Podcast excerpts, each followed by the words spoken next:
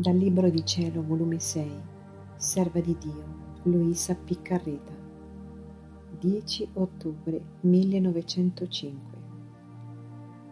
Il segno che l'anima è perfettamente stretta ed unita con Gesù, se è riunita con tutti i prossimi.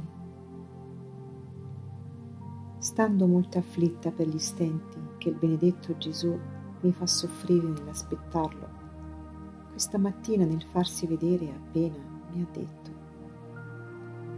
Figlia mia, mi dispiace il tuo dispiacere e il vederti come immersa in amara afflizione per la mia privazione.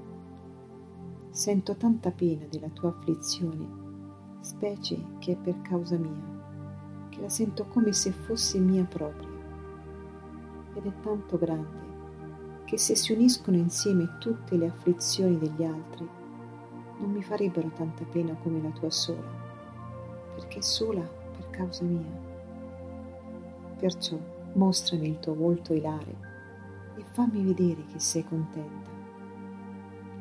Poi si è stretto forte con me ed ha soggiunto.